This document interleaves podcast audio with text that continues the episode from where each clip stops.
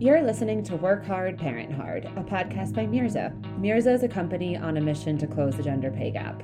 Our inaugural season, How to Dad, is all about masculinity and fatherhood for the modern parent. Hi, I'm Siran Cao, and I'm the co founder CEO of Mirza. Hi, I'm Mel Faxon. I am the co founder and COO of Mirza, a company on the mission to close the gender pay gap. Mel, this is the last episode of our season. I'm getting a little sentimental. Yeah, it's crazy. It's pretty nuts to think about the fact that we've been working on this for about four months now and it's finally come to an end. But I couldn't be happier that this is our final episode. I think this may be my favorite one of all of them. Yeah, you're saying this morning that what people were saying was making you sentimental. It's all around.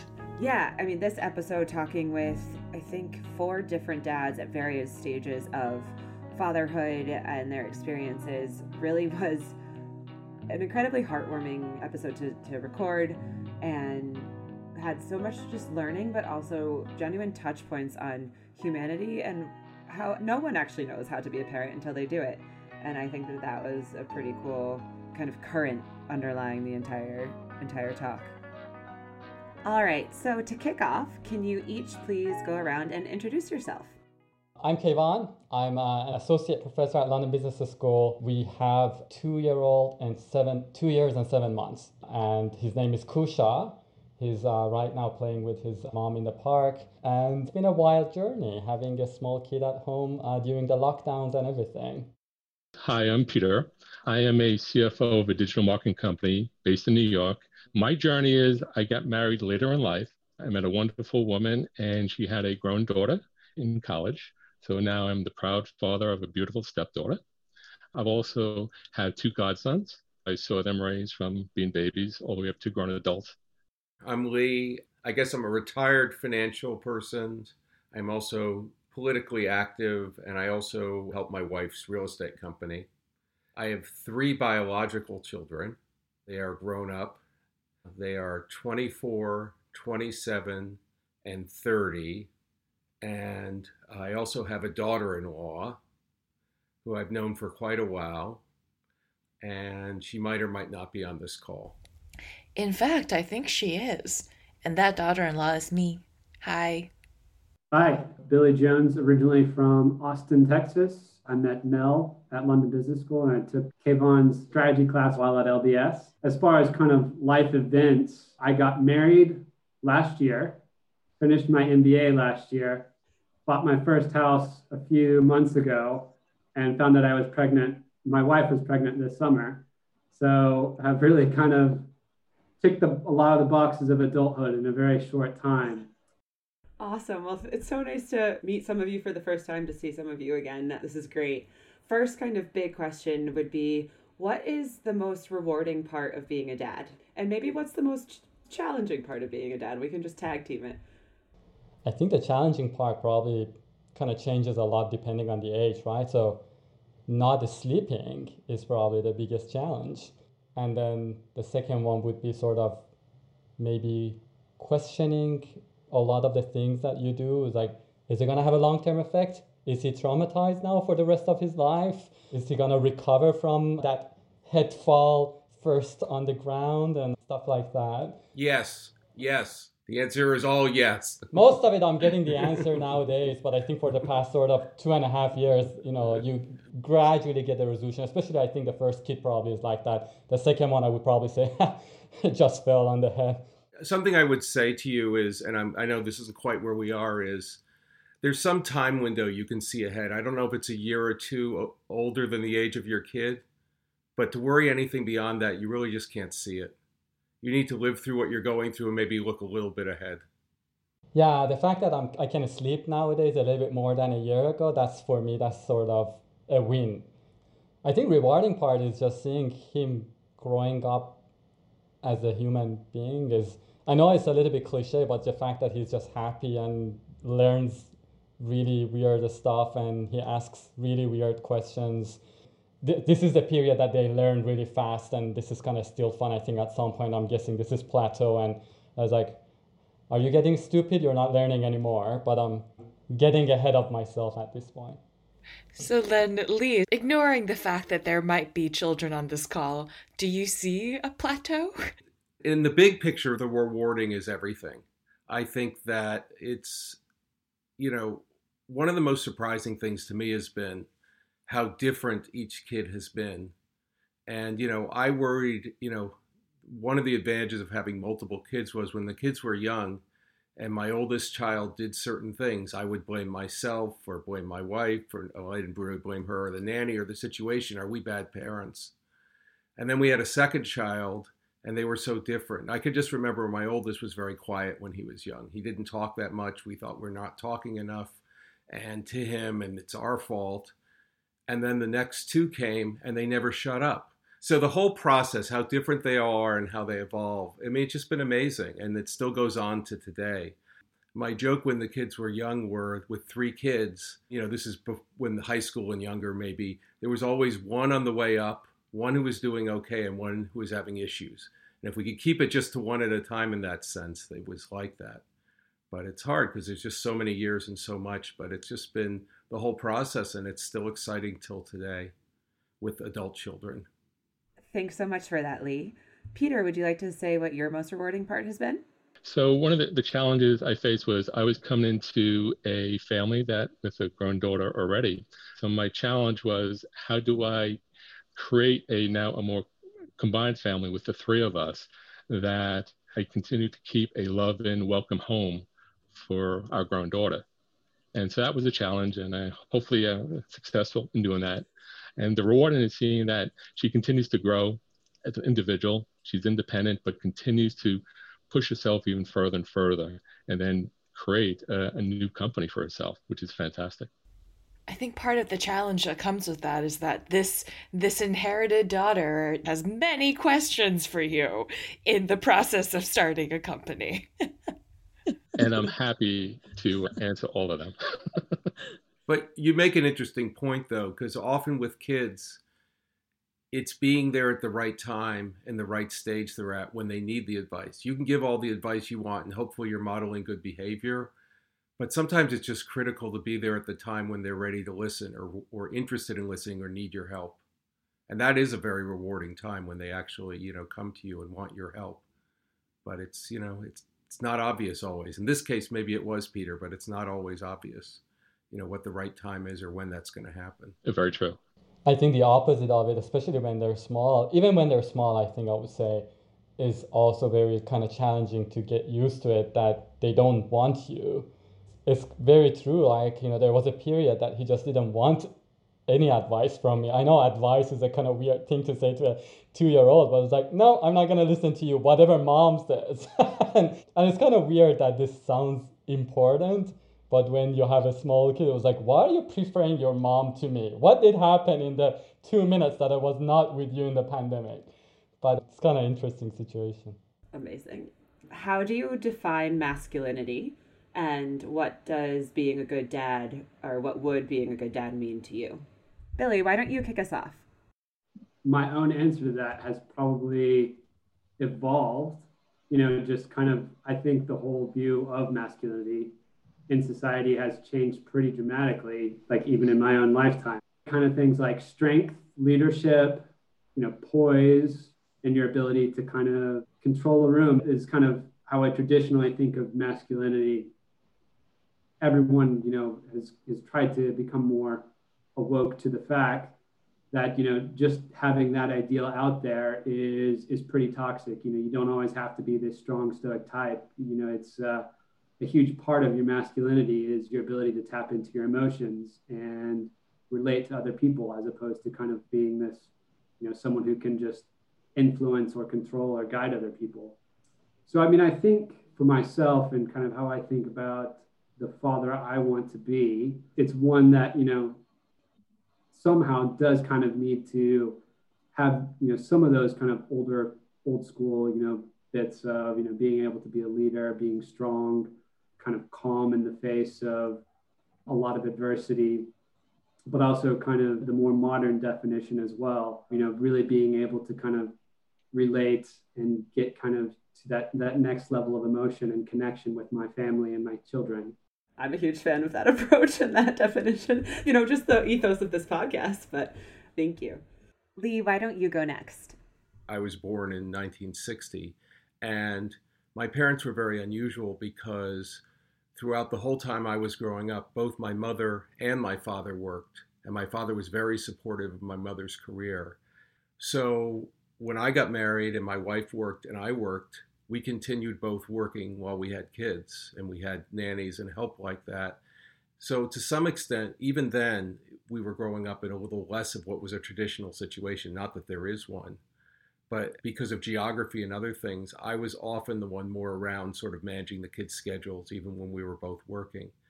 So, the way I parented it as a dad and trying to support my children, I honestly don't think I thought masculinity you touched on on role modeling is so important. There's actually research that in traditional families, in these traditional gender role families, in which mom works very little and dad is the breadwinner, there's actually a larger child penalty or motherhood penalty when when the daughter becomes a mother herself.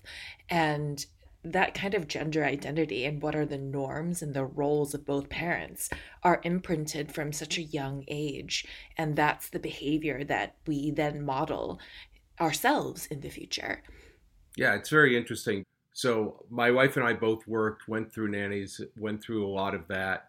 And then, actually, when my oldest, the aforementioned Adam, was in high school, the way my career was going, I had something I wanted to do. I actually stopped working and I stayed home with the kids from then, you know, through them going off to college and things while my wife continued to work. My brother, who's the second in line, had kids later in life. He's at home with the kids, and his wife works. And she works very hard, and that's kind of where his life landed. And my sister, who's never had kids and got married a little later, is a school teacher. So she spends a ton of time with kids and works very hard. She's an elementary art teacher. So, you know, you got to wonder if some of our comfort in doing things in different ways, some of it could be circumstance and who we married, and some of it just could be that we grew up with a different set of role models. My husband and your son does a lot around the house, probably more than I do. Mel is laughing because she knows that probably is a, in fact, he does. So maybe he's banking on Mirza really takes off and he can just rely on me working. Peter, what do you think? I would say I grew up in a more traditional household where the father was the breadwinner and supported the family, and my mom was stay at home mom. He had to work two jobs, so he really was away quite often. So my mom basically had to take almost like a dual role. So some of the neighborhood kids were kind of shocked that, like playing ball, my mom would be playing catch with me. Probably the only mother in the neighborhood that did that. And so all the uh, actually other kids were a little jealous. So I think I grew up with a more nuanced view, uh, even though I was in a more traditional household. Uh, for me, the masculinity is to help create and support an environment where the, the kids can do their best that they can and that they're always welcome and that they allow them to spread the wings as much as possible. I imagine giving space might be a little bit more difficult with a toddler. Kayvon, do you want to share your answer with us? I don't really know the definition, partly because I wasn't really exposed to the word as much, maybe because also language wise, we didn't have an exact sort of translation for it in, in the sense that people talk about it in English language countries, but also partly because the physical part of masculinity was never part of our childhood when we were growing up.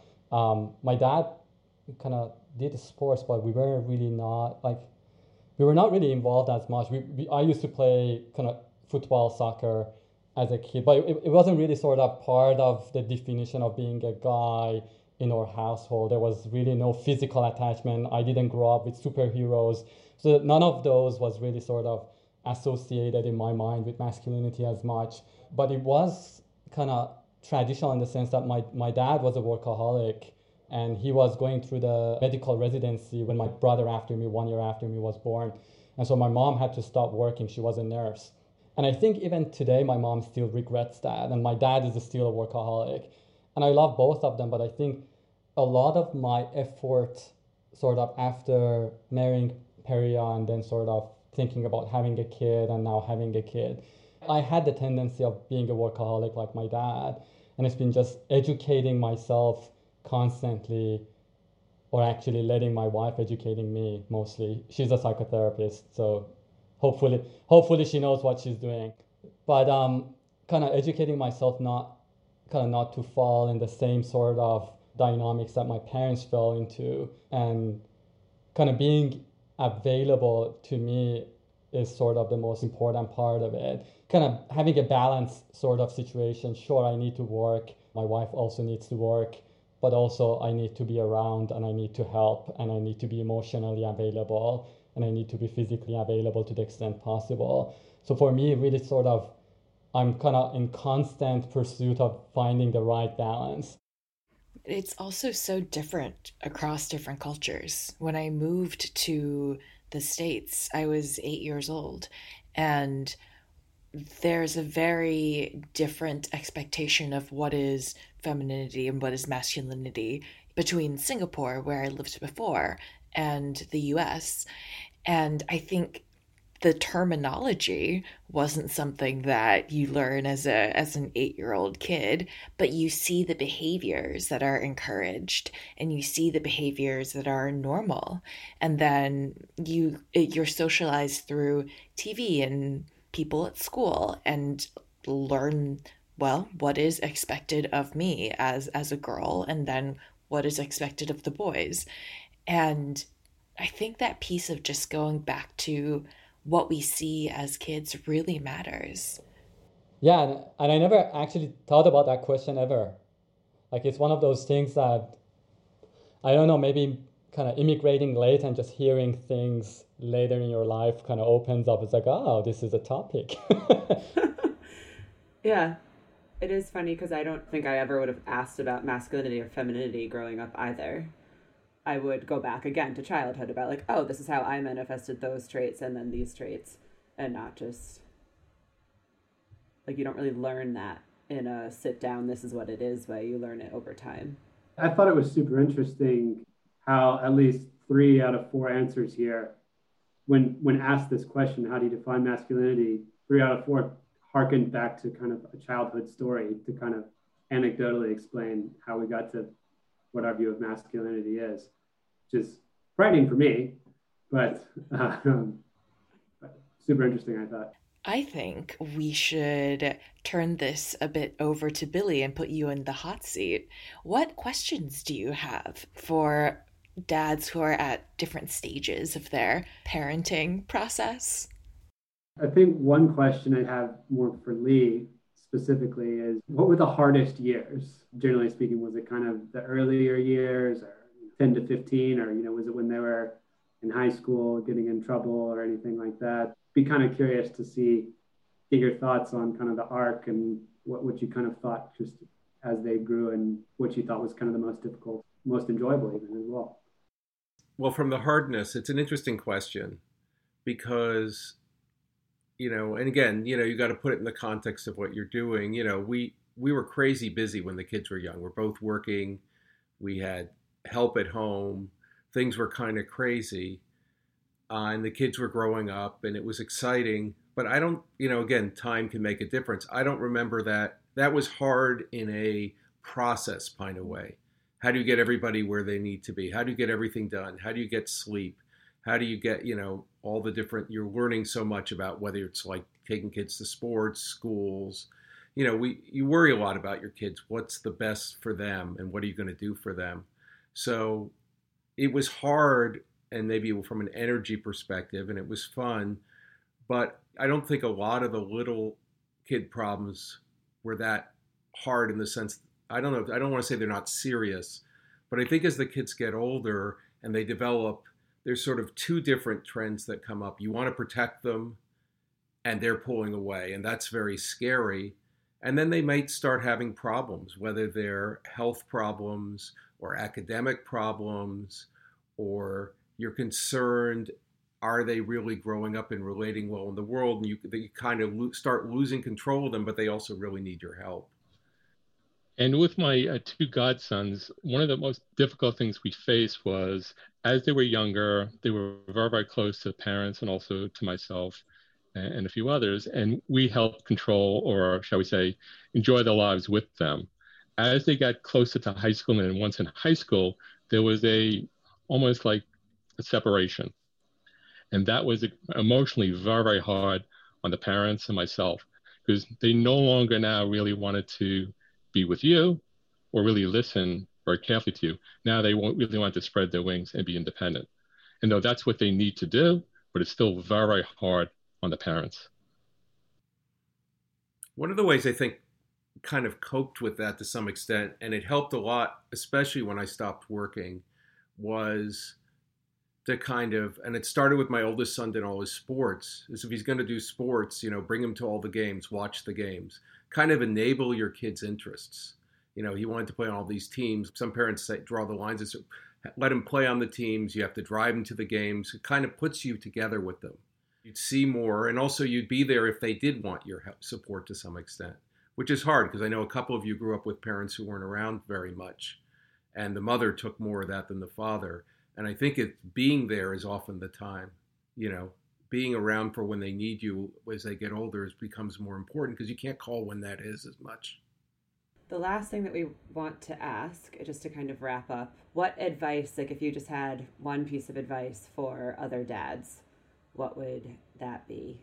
For me, really, sort of at the very earliest stage, I would say uh, try to be around and enjoy it. It's it goes so fast, especially because they change so fast early on. Time is both very slow, but also kind of in, in retrospect is very very fast. If you can be there and to the extent you can enjoy it, that would be at least for you know my biggest advice for the early years. I agree. Be available, enjoy the time, and don't work. Don't be a workaholic. Try to spend as much time as you can. I agree with being there for the kids. And as I said earlier, being there when it's hard to be there when they need you the most. I would also say, and I'm not saying I've been particularly good at this either way, but listen to them, see what their needs are. And I really think it's important to support them in their interests and what they want to do, especially for kids. If there's something they're really interested into, it could be Lego, it could be playing baseball, it could be Dungeons and Dragons. But if they're interested in something, try to support them and help them with that. Because I think one of the hardest things of growing up is okay, we can, you can do school and you can do all the things you're supposed to do and learn all the things you're supposed to learn. But you know, you ever ask like a teenager, "What do you want to do?" and they say, "I don't know," you know, "Leave me alone" or whatever. Is that if they do come up with a passion, even if it's something that doesn't even make sense to you, help them, support them, allow them to kind of, because they learn a lot from themselves by doing that. Amazing. Well, this has been really, really nice. I just feel like you guys are all really good dads. And this has been so nice to just to kind of hear your stories and your perspectives. And thank you so much for sharing with us. I know these are big questions and these are kind of defining moments for a lot of our lives. So thank you very much for for sharing. Well, that's a wrap on season one. Happy holidays, everyone. From all of us at Mirza, thank you for joining us. To get more information about us, please visit our website. It is heymirza.com. And in case you're wondering, Mirza is M I R Z A. You can also follow us on social Instagram, Facebook, and Twitter at Mirza Says Hey. We also have a YouTube channel, uh, Mirza Musings, because we love alliteration.